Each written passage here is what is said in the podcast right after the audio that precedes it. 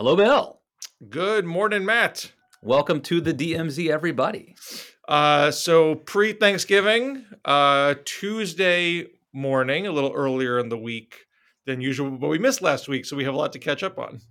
That is right, Bill. And I should throw out my uh, uh, just a heads up. I woke up this morning with a plan to do. You know, it's sort of like when you go on vacation. You end up doing all this work before you go on vacation, and I Mhm. plan to do a whole bunch of stuff today uh, in preparation for taking a couple days off over the holiday. And uh, I woke up very congested. Uh, so I'm on a lot of drugs. So if I sound crazier than normal, then we can just blame that. This is my So- time to strike. This is the time for a takeover. yes, this is your moment, Bill. Though We you ride it. We ride at dawn. But you got more dressed up than usual for me. This is my attempt to uh, to will myself into being professional and energetic by looking looking my best. I will I will rise to the occasion and power through because we need to give the fans what they want. Bill, uh, this is Thanksgiving week. Um, they're going to be maybe commuting. There might be a long drive to grandma's house. You're going to want to listen to Matt and Bill. Uh, maybe you've had enough of your crazy uncle and his and his Trump politics at Thanksgiving. You want to duck out early. You need a a, a place of, of solace, a sanctuary. We could be that, Bill. And so I felt like uh, I could have taken today off, like uh, like you did last week. I, I could have done that, but uh, I said no. I'm going to power through.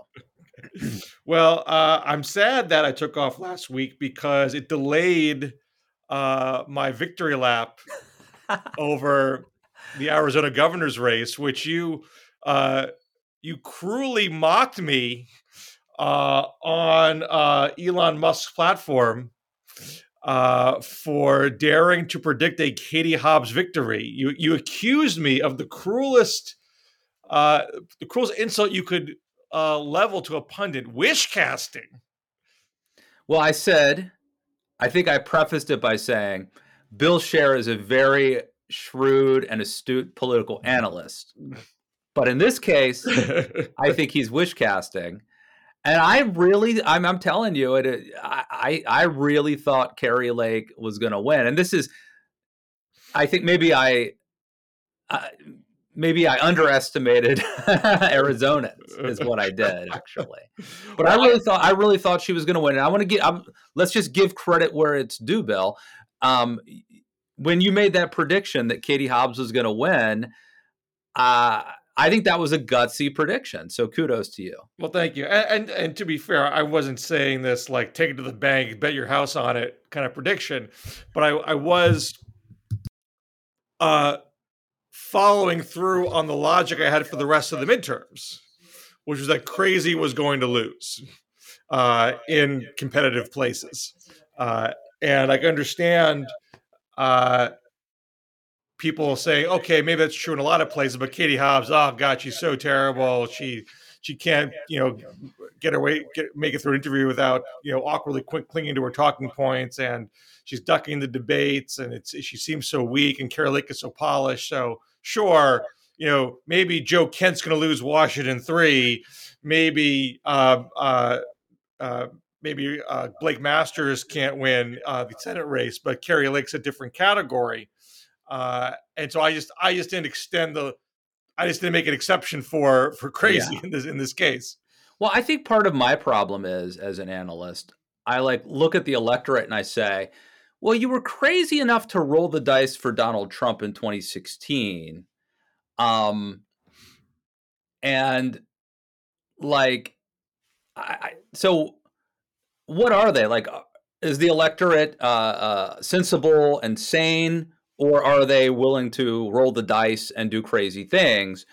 And I don't think we've gotten a consistent answer to that. I think that they sort of waver, whereas my take would be consistent. And so um, I, I- think maybe I was, uh, I think I, again, I think I underestimated the voters of Arizona.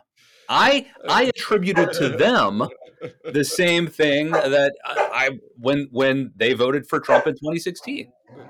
um, you know, I uh, I've, I've now, granted, they voted for Biden narrowly in 2020, so maybe I should have, maybe well, that should have been a sign. Uh, well, that's, I think that's the important thing here. I mean, I overestimated the electorate in 2016, um, but not by much. You know, I mean, the, the thing that I think has warped our analytical skills is that 2016 was a fluke. It was a fluky election. Donald Trump did not win the popular vote. He just barely won a few swing states. And we've extrapolated that to mean uh, voters are suckers. Uh, and you can't, I mean, look, obviously Democrats can can can walk themselves to death. You, you are not going to win over voters with ten point plans. Uh, and so one of the weird ironies of Katie Hobbs is that you know, as I, I, I wrote about this at the Washington Monthly, in the last week, when Kari Lake's doing a rally with Steve Bannon and Blake Masters, Katie Hobbs is doing a housing policy roundtable with 10 other people and like literally no media in the room. This is like one week before election day. um, and so you could reasonably argue, okay, this this Katie Hobbs person has no idea how to win an election. She's not even yeah. connecting with voters. And Kari Lake, you know, maybe Steve Bannon is Looney Tunes, but um, she's putting out some charisma. She's putting out some energy. She's getting people riled up. Uh, and so I'm not arguing you win elections with housing policy roundtables.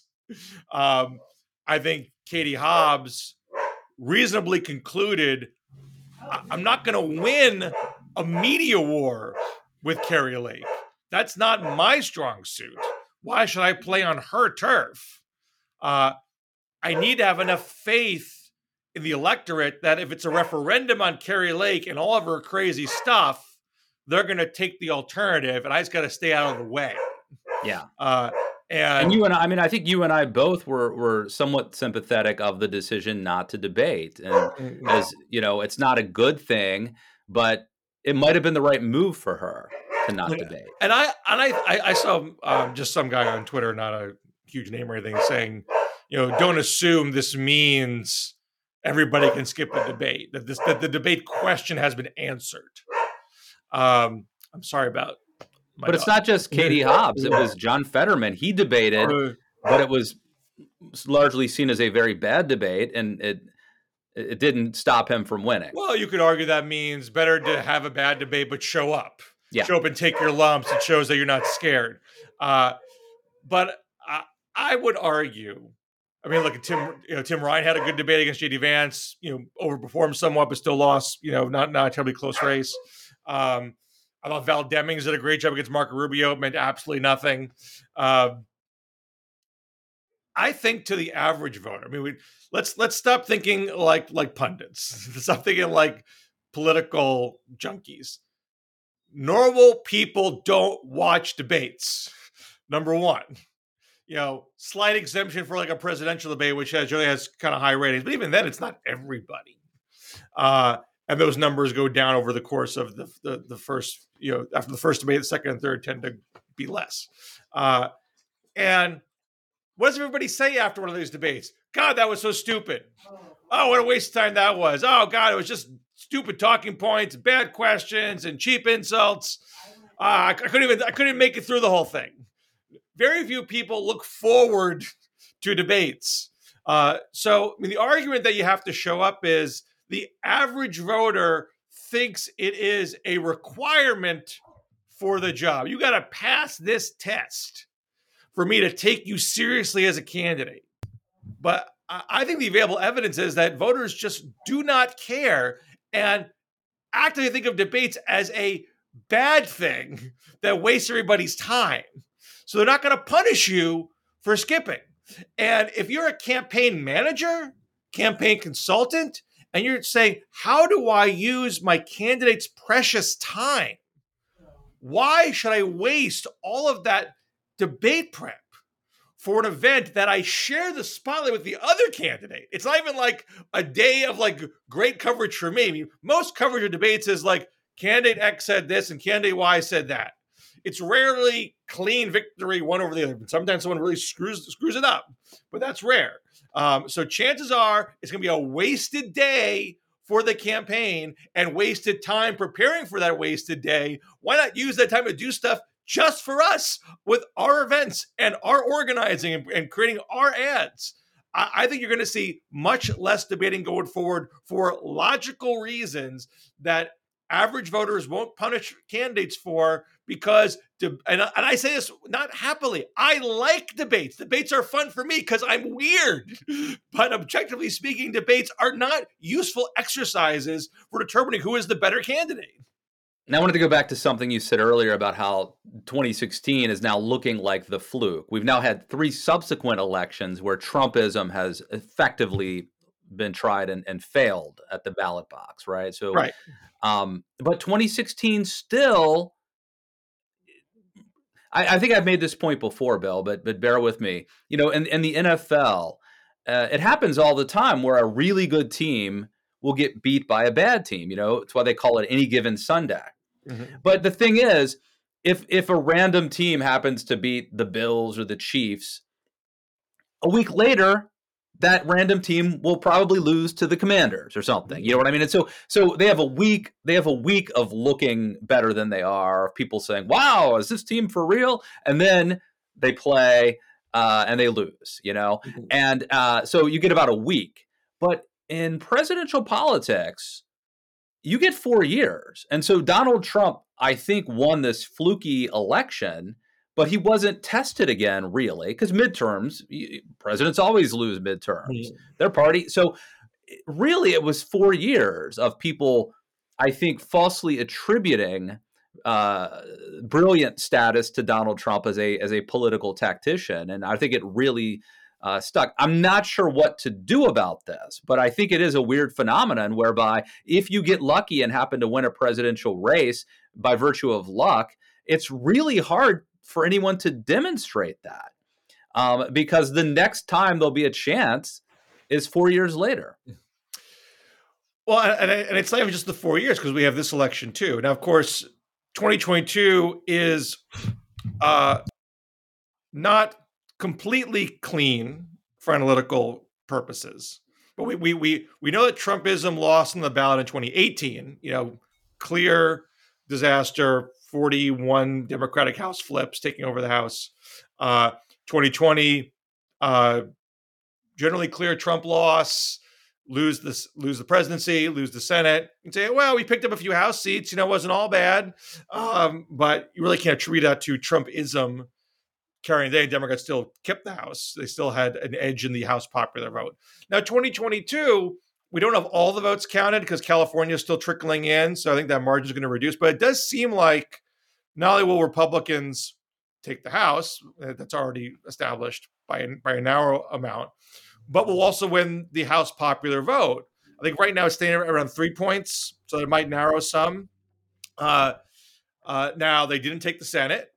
Uh, they didn't win uh, any of the uh, competitive races with uh, open seats against Dem incumbents. Ron Johnson hung on just barely, just by a point. Uh, and we still the Georgia runoff to play out, but I do think Warnock has the edge there.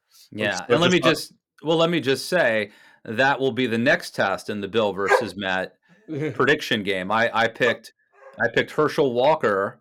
you, I think you and I are tied, right? Um, not so far. So far, we've each gotten eight out of ten of our predictions correct. I think the only one we're talking Senate now. I'm, I'm sorry, and the U.S. Senate and the U.S. Senate. So we're putting the gubernatorial thing aside. In the U.S. Senate, I believe the only one that you and I got wrong was Nevada. Correct. Am I right? I I, I uh, fail to have proper confidence in the Reid machine. Uh, not to mention Cortez Masto's own campaign. I, mean, I, I think she played the crazy card well. Um, she had uh, Republicans calling out Adam Laxalt for election denialism. Uh, I just thought Laxalt wasn't as ov- obviously crazy as a Walker uh, or Blake Masters. I mean, you know, Oz isn't quite crazy, but just really lame. Um, uh, so I, I, thought, and just the, the polling seem stronger. But of course, uh, as I, I knew myself, because I pointed out previously, Democrats overperform overperformed Nevada polls pretty consistently. That's that's Yeah. arguably Reid machine for you. Um, so uh, so so we blew that one, but we did split on Georgia. Right. So so as of now, we're eight for nine, Mhm. but we've got Georgia. Right. And I picked Herschel Walker and you picked Raphael Warnock. And you said we can't switch. We had to we had to hold our predictions in the runoff. We couldn't change it up.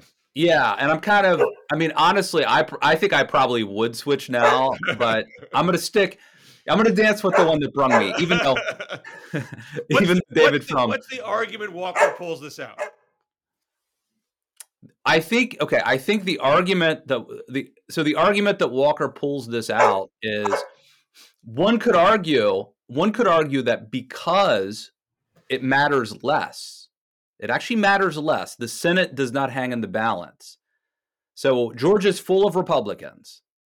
And and and there are Republicans who voted for Brian Kemp and then they didn't vote at all for Senate. You know, they maybe they they left that blank. And now they get to vote for their party, but it's not going to flip control of the Senate. So the consequences, that would be the argument. But I could see it going the other way too, Bill.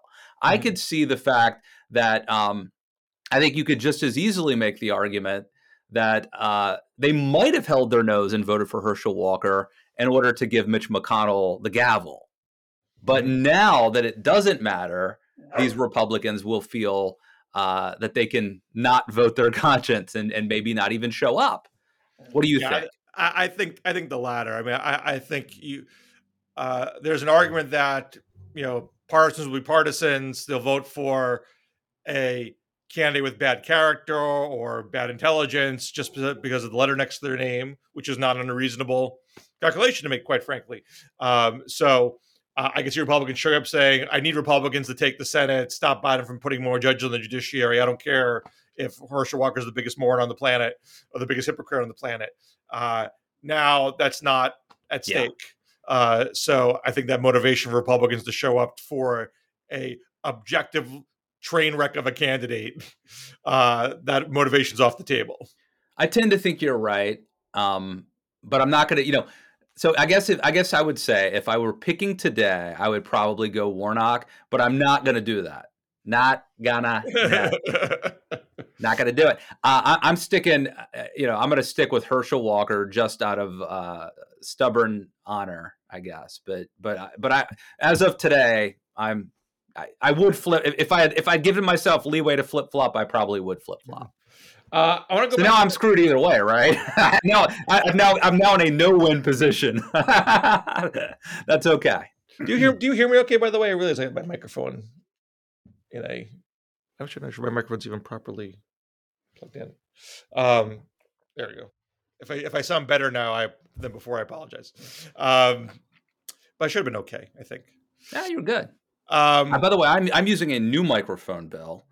Um, I couldn't get. Uh, Apple did some update, and then my my Blue Yeti, which was working perfectly fine, wouldn't even be recognized by uh, by my computer.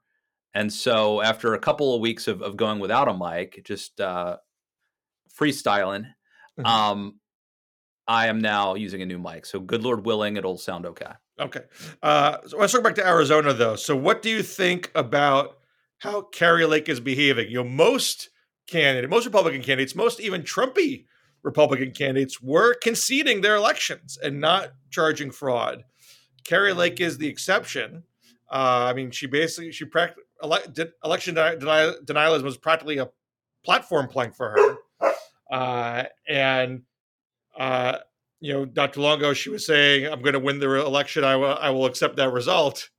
Uh, but in the, you know, I think even just just before election day, I think she was starting to plant some seeds of doubt in Yeah. the, the veracity of of the election apparatus, and now she's leaned in, you know, completely, going to Mar-a-Lago, um, uh, hugging Trump.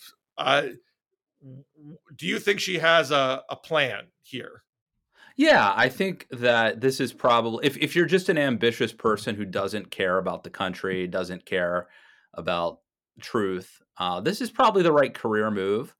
Um, I think that she can be a podcaster or a Fox News host or whatever. I, I think that that she now and, and she still could potentially kind of inherit the the MAGA fan base from Trump at some point. So um, and maybe even be his vice president, despite the fact that she wouldn't, you know, won't be the governor. Uh, who knows? Donald Trump obviously didn't have any experience. Um, so I, I get what she's doing. It's it's despicable, but I'm not surprised. But is, is it a media play? I want to get a, a, TV show out of this. I think I think so, or, or a podcast, it... or a YouTube channel, or whatever. I mean, I you know, it doesn't even have to be Fox News. But although I could, I don't know if you saw Saturday Night Live a couple weeks ago, but mm. they did a really good cold open um, with her with the the Vaseline, you know, screen, soft lens, or whatever it's called, and right. um, and then at the end, it, it was like Fox and Friends, and at the end, she showed up on the curvy couch next to Steve Doocy and calling it Kari and Friends. so it wouldn't surprise me. But is it, is it that, or is it actually thinking I could be Trump's VP? Is it is political, or is it media? I, I, mean, I think it could be either. I just think it's a an amb- a personal it's a it's a personal ambition play mm-hmm. based on her. Career. It's a career move rather than a, um, you know, what is the right thing for the country mm-hmm. or for Arizona move. So I think, I think so it makes sense in in the context of of a career move. Um, Bill, while we're talking um, while we're talking vice presidents, you know, there's this um, Republican presidential race that is sort of sort of a shadow campaign for president. And I don't know if you know saw, but Mike Pence is out with a book, and he's been on mm-hmm. uh, yep. different different programs, and um, I, am finding him really annoying. I have oh. to say. Now I know you think I should be on the Mike Pence bandwagon. Uh, and you yeah. think that Mike Pence has a shot, but his talking points, it's it's like I don't even know how to describe it. Uh, someone on Twitter said that his message is basically like, "Sure, Donald Trump tried to kill me, but other than that, you know, uh, I, it, it just it's a it's a weird it's a weird message. What do you think of it?" Well, he's got to walk a very very fine line, and I, and if I'm not, I'm not trying to dodge your question, but I do I do want to tie us back to what we are getting at before and trying to analyze what happened in 2020. Um, because you could say, even though Democrats did better than usual with the House midterm wise and kept the Senate, uh, and the Trump candidates were the reason why Republicans performed below expectations, you could try to say, well, look, Republicans still took the House, Republicans still won the House popular vote, and look at Ron DeSantis. Ron DeSantis won going away, so he is he's he, he is Trump-like in his pugna- in his pugnacity. Uh, so we don't need an overhaul of our agenda and persona. We just need maybe to. Uh, I, I, I mean, you could take that and say Trump can still do this, or we can do this, but just without Trump and without the 2020 focus. Um, uh, we, and the, the, the third analysis is we really screwed this up, and we need to you know clean slate it and, and be adults again, which argues for a Pence or a Youngkin uh, type.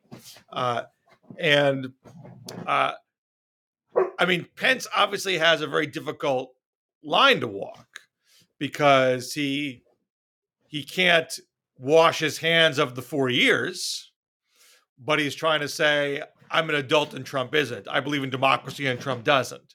Uh, so I don't think it is, I don't think awkward is the right word. I, I think it is logically coherent to say, I like all these policies. I like except except for the time that they tried to overthrow the government. Yeah, that's the, and, that's and, the part and, I don't kill, like. And kill me. Yeah, but I, I, like the immigration. I like the uh, I, I, like the way done judges. I like the overturn Roe v. Wade. I like the tax cuts.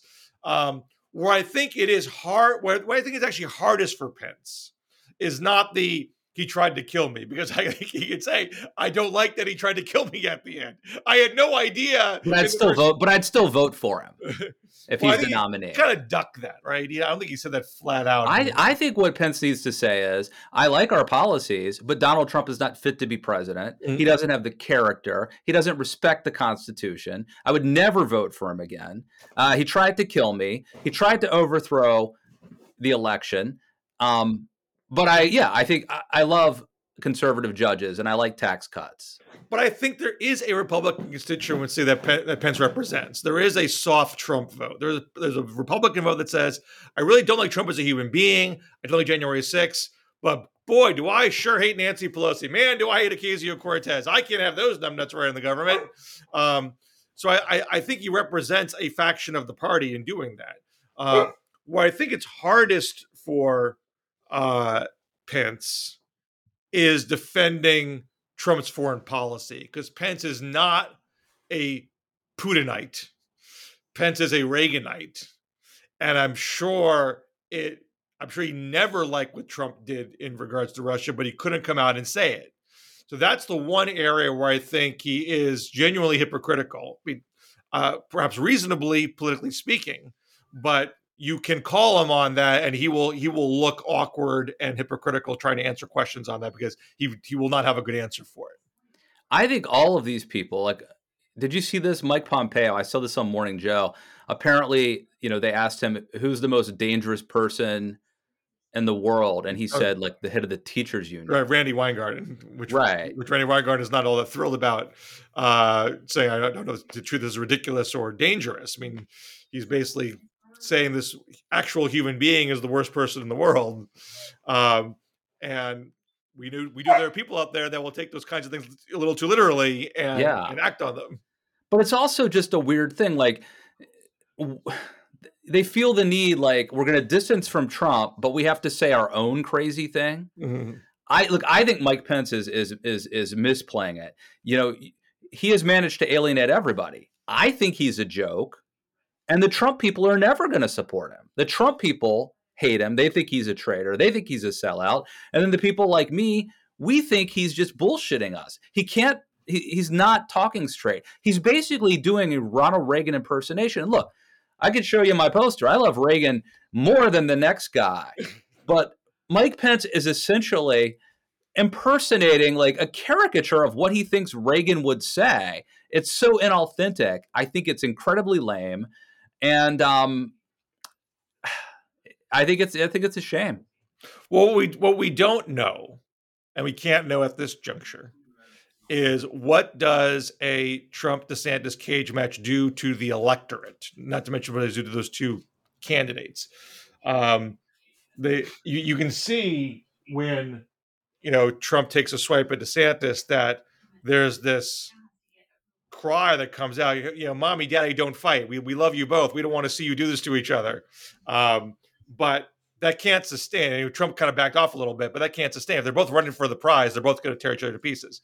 Well, it's um, not just them. I mean, we have a potential bill for a repeat of 2016 where you have 10, 15 candidates running.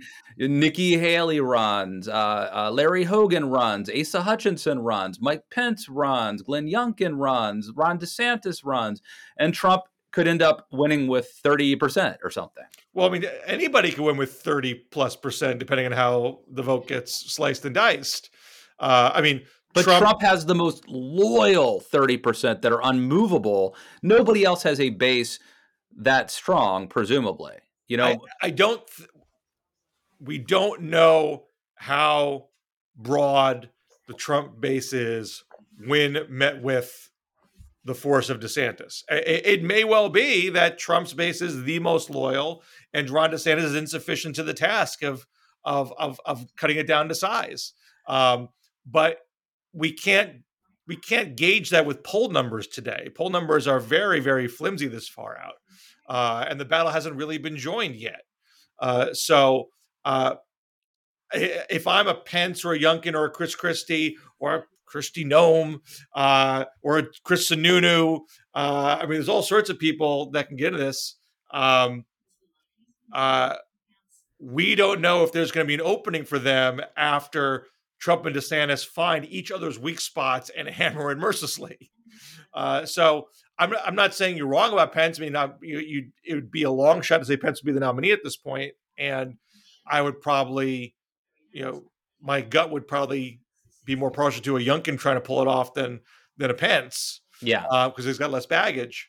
Uh, but there's just way too many unknowns at this point because this is not going to play out the way any other Republican primary has played out.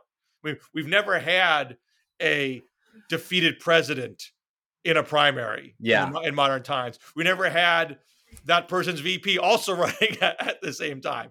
We've never had uh, a a swing state governor who doesn't govern like a swing state politician. Uh, and wins going away, but yet in uh, in contrary fashion to almost every other race on the map. So again, the the logical conclusion is don't be crazy. Um, Ron DeSantis says, wait a second, maybe you can be maybe you can be kind of crazy. Um, you talk about my my dog is ruining her dog bed. So I gotta, That's I all right. Well, I don't think Ron DeSantis is crazy, crazy. Um, I think Ron DeSantis, the benefit is that he's he's competent, he's serious, um, but he's very conservative, and so you know, I, I don't I don't think he's he doesn't do chaos. I think he actually the argument would be that he's a conservative who actually accomplishes stuff and gets things done and, you know, Ron DeSantis may be more conservative and, and maybe tackling culture war stuff, but I don't think, you know, I, I think it's it's more calculate. I think he's calculating and competent. And so if you're a conservative who actually wants to get things done, I think that's the contrast with Trump. I think you are starting down the path of making yourself comfortable with Ron DeSantis. Well, I would say a couple things. One is I I I would love I would love to be able to be to vote Republican again. And to be I would love to be able to be part back part of like the conservative movement and the Republican Party. Um that that I, I cop to that. And and I think there's a lot of people that probably have that that that desire. I also think it's justifiable to support DeSantis as the only person who can beat Trump. Uh, and and I think that very well may be a a plausible calculation that DeSantis is the only way to stop Trump, at least in the Republican Party. Um, I think the problem I have, or one one concern is that if if Ron DeSantis gets in the race, if he musters the courage to get in the race, and if Ron DeSantis actually beats Donald Trump, then what? because Donald Trump ain't going to go away. In fact, Donald Trump will probably try to sabotage and destroy Ron DeSantis and keep him from actually winning the general election. And he could presumably do it. There's got to be a pretty good chunk of the of Donald Trump's 30% base that would not vote if, if if Trump says don't vote for DeSantis that they won't. And so well, Trump could even run third party, which he kind of threatened to do. He could do that too. But like, is this a suicide mission for Ron DeSantis?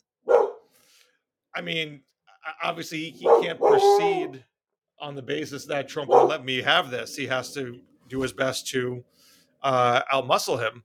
Uh, but I, I, think the argument, but to, but your larger, to your larger moral argument, I think a vote for DeSantis to stop Trump only is morally justifiable if if DeSantis is not similarly authoritarian. Um, yeah which which I, my inclination is that he, he is similarly authoritarian. Uh, obviously, your mileage may, may, may, vary. I'm sorry that my dog cannot shut up. Um, uh, but do you think that like if Ron DeSantis Ron DeSantis has been in Congress, he's a sort of a normal Republican congressman. He was in Congress before Donald Trump came down the escalator. Um, do you think that he's some? So I guess the theory would be he's always had some authoritarian tendencies but he saw what Trump did, how Trump was able to really push the limits on our institutions. And so DeSantis in the past might have been a normal Republican, but now because Trump has sort of opened his eyes, would become a real threat to liberal democracy. Like, is that sort of the theory? I mean, I'm, I'm judging him based on his more recent actions than his past actions. You know, the fact that he was a humdrum backbencher uh, House member before is relevant to me. Um, you know, he has done things as governor of Florida that really stretch the bounds of uh, his executive power. Uh, uh, that may only get upheld because he stacked the, the judiciary to let him yeah. do it. Um, but I mean, we've had presidents before. I mean, Richard Nixon was obviously Im- impeached, but um, Lyndon Johnson, um, there have been plenty of presidents before who played hardball and who used the power of government to try to, as best they could, to to enforce, to push their their will. Like I think Chris Christie has this in him. He wasn't president, but but that's different than trying to overthrow an election, trying to be uh, incite a coup, and denying the election. And so is it just the case that yeah, Ron DeSantis is more he's a jerk, he's not my cup of tea necessarily.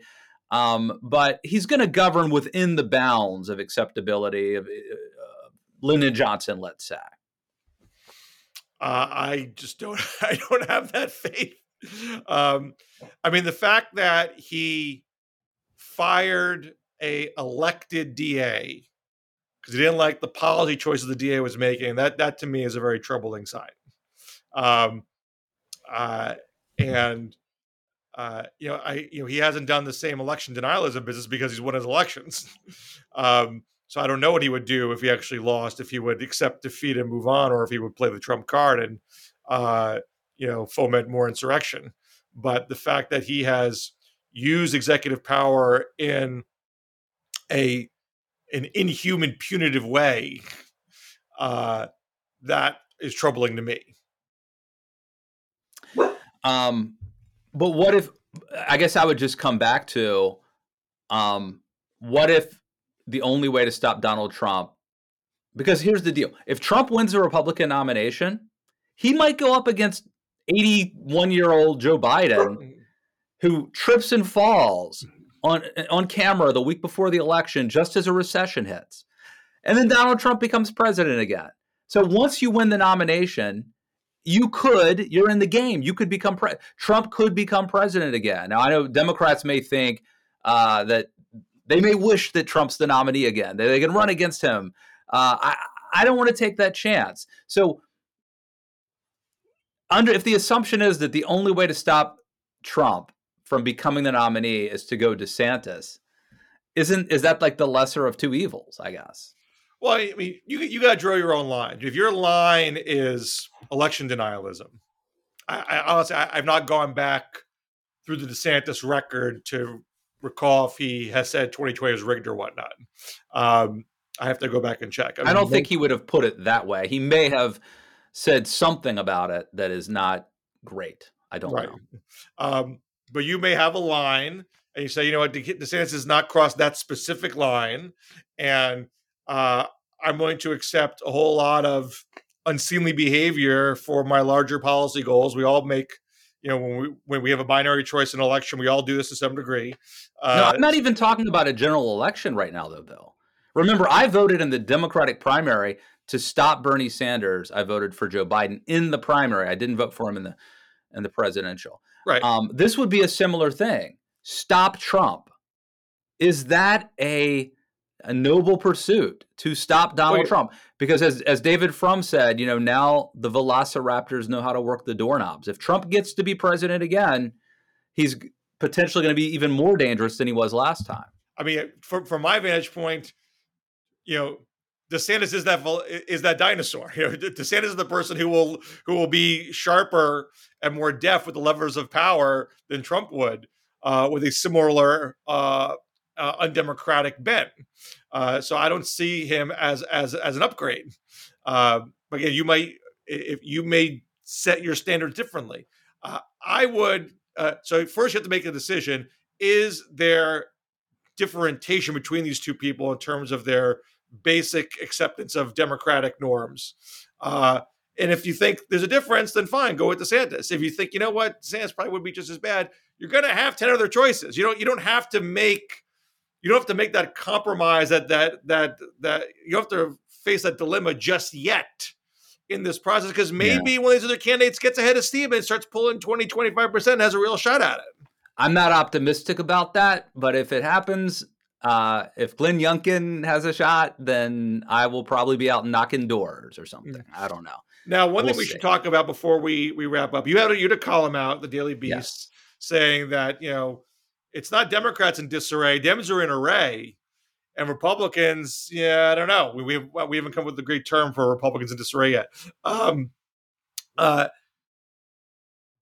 do you? So number one, are there things that Republicans should learn from House Democrats uh, to be more effective? And two, is there any shot of them actually learning those lessons in short order in time for this Republican caucus to govern in a remotely responsible way? Oh no, they they can't be taught. They're they're not teachable. They don't want to learn.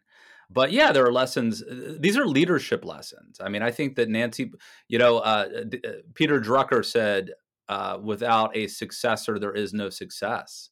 These are leadership lessons, and I think Nancy Pelosi, you know, she probably stuck. Well, you, you could argue she stuck around a little bit long, but she's now passing the baton to a new generation and doing it in, I think, a very orderly succession plan.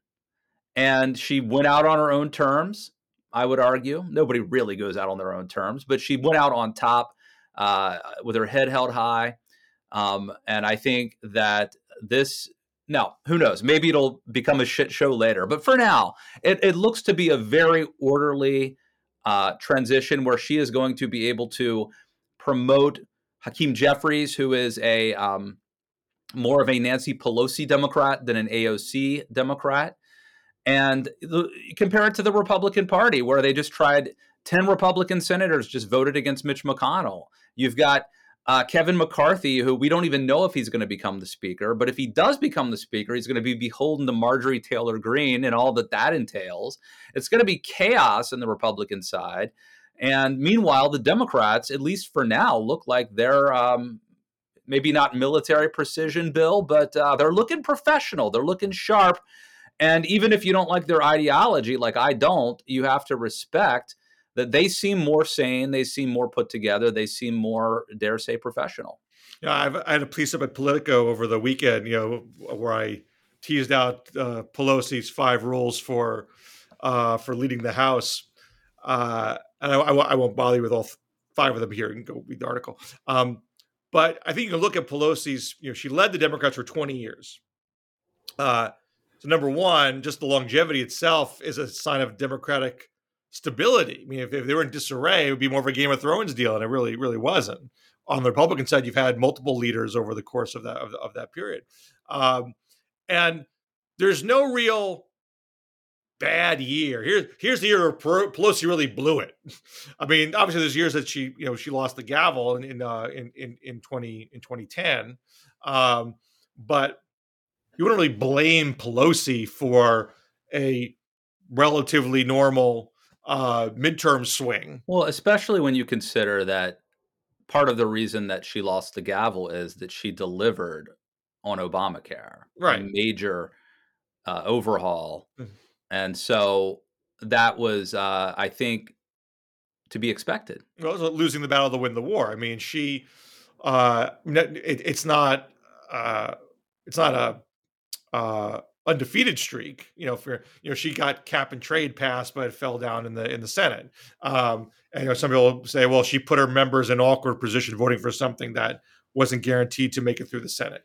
You know, so that you might say that's a demerit.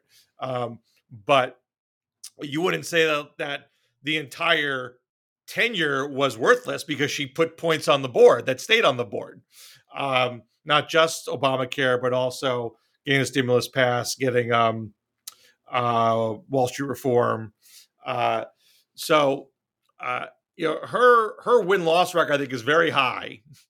Uh, it didn't it didn't sputter out at the end. I mean, I, I think uh, I don't I don't love the whole infrastructure kabuki dance that went on, uh, but she did uh, change tack and lean on the progressives. Hey, suck it up and pass this infrastructure bill at the end of the day. So the whole yeah. thing took longer than it should have, but that's not wholly her fault. Biden what plays the largest role in that in that mistake, in my opinion.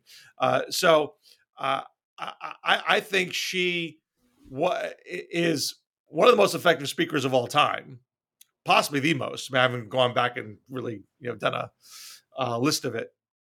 Whereas you look at the Republican side, you know John Boehner had to quit he had to quit the House. Predicted here, by the way, right here, Bill. This right. is where it was predicted that he would be resigning before right. anywhere else. That is correct. Matt Lewis had that one. I had That that almost makes up for your Kari Lake prediction. Um, almost. um, like he could not keep the government open without quitting and getting that bill passed with primarily Democratic votes. Like that is how untenable it is to lead a, a Republican caucus, and in, in Boehner's case, with a broader majority. Now, whoever is speaker now, and maybe it's not going to be McCarthy, has to do the basics: keep the government open, you know, raise the debt limit so we don't default on the debt, uh, and be willing to put those bills on the floor, even if Republicans are not fully behind them, so they can pass it with Democratic votes, which would risk your own speakership. And I don't even. I mean, I mean, Boehner, in my opinion, is hardly the the greatest profile in courage. If if he put immigration reform on the table, if he took the Senate immigration compromise and put that on the floor let that pass, then I would say he was a, he was a profile in courage. He didn't have the spine to do that. He at least had the decency to recognize I gotta keep the government open in some way, or else I can't live with myself. And he did that much.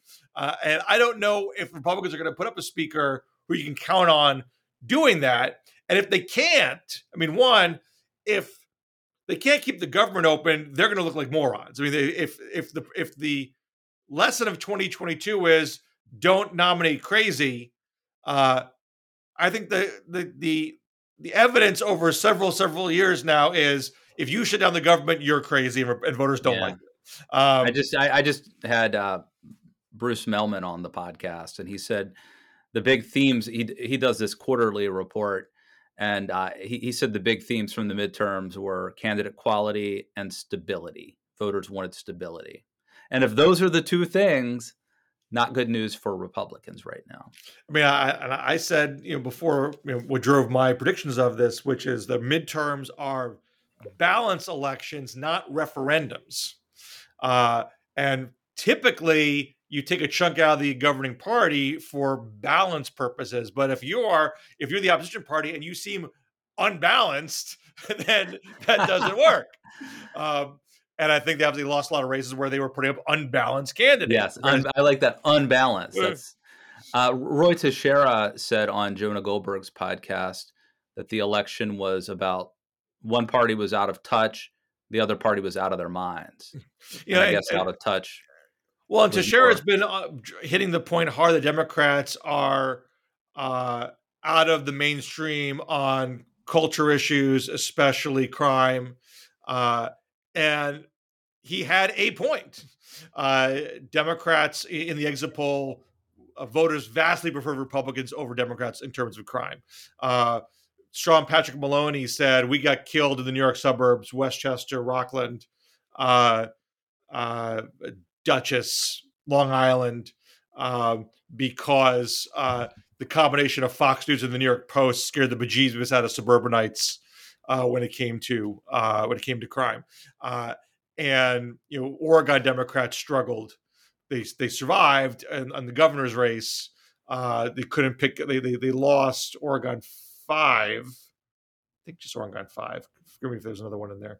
Um, and arguably crime concerns with Portland, you know, fed into that. And Mandela Barnes, I think, uh, blew a winnable race. I mean, he, ended up overperforming the polls.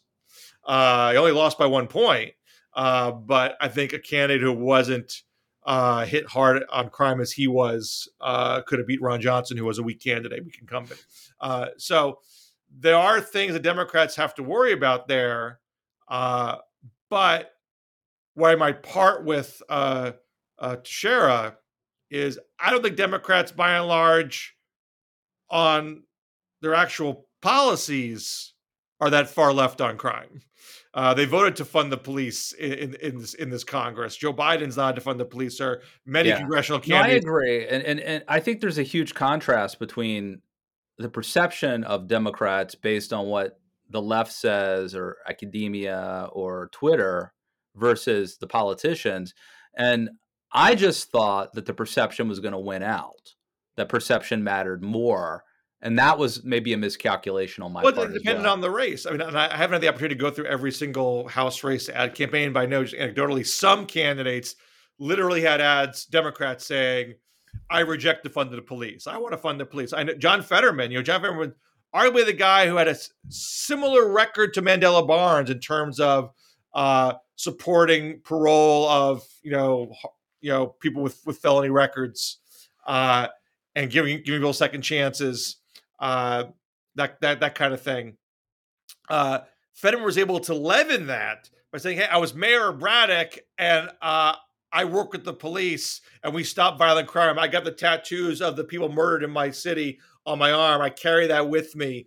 Um, but do you think race? Do you think race might have had something to do with that too, though? I mean, I think the Wisconsin Republicans had race baiting ads, uh, but uh, we we know that other African American Democrats have faced race baiting ads and overcome them. You know, Barack Obama overcame it, Antonio Delgado, Lauren Underwood. Uh, there are ways to. Uh, no, but what I'm saying, it's not just race, but it's it's when the issue is crime, and you have a candidate who is vulnerable on that based on things he said, and he's black. That's a combination. Is that harder to overcome than if you're John Fetterman, for example? Well, Sean Patrick Maloney is pretty white. pretty darn white, uh, and lost in you know the Hudson Valley. Uh, I mean, he was being hit because when he ran for attorney general, he said he was against cash bail. Uh, that was the one thing I think they really had on Maloney, like something that came out of his mouth. So it wasn't just a vague Democrats bad thing. Uh, and I'm, I'm, sure Maloney regrets taking that position. Uh, he might have taken it out of expediency and to win that primary because uh, he's generally a pretty moderate guy. Uh, you can defend the end of cash bail uh, on the grounds that we should be judging uh, these decisions based on their threat to the community, not based on how much money there is in their pocket. But it was very easy to spin that as these people want to let criminals out. Uh, so I, I, think it was you know, Mandela Barnes said things that were uh, usable fodder without the same kind of mitigating aspects that Fetterman had. Fetterman had mitigating aspects in his record that he played very, very hard and very, very effectively. Uh, so I, I think Democrat, most Democrats are able to say and are comfortable saying, "I want to fund the police," and if they do that very pointedly, they can. You know, Stan Greenberg, Democratic pollster, had a piece in the American Prospect where he tested a bunch of messages, and he basically the strongest messages is there are only five Democrats that wanted to fund the police in the House, and I reject their position wholly. Like, he, if you actively punch them in the face, that's the best message you could have. Uh, and no Democrat went you know quite that far, but saying I reject the funding of the police is pretty pretty close. and I think more and more Democrats are going to be more comfortable doing that, seeing what worked in this election. All right. Well, um, with that, it's time for me to go take another Dayquil. Um, but I do want to say again publicly, kudos to you for the Katie Hobbs pick. Uh, you were right. I was wrong. You were not wish casting. you are great. Uh, go Australian rules football. Uh, eat donuts and go bowling. I, I appreciate that, sir, and, and, kudos to you on your John Boehner call. We should never forget um, how on the mark that was. Um, and uh, we'll talk uh, next week. All right. See you back here on the DMZ. Have a good one, Bill. Happy Thanksgiving. Happy Thanksgiving. Remember, I'll, I'll, I'll repost my Twitter thread on how to watch WKRP's turkey drop properly. I wait for it every year, Bill. See you, man. Take care.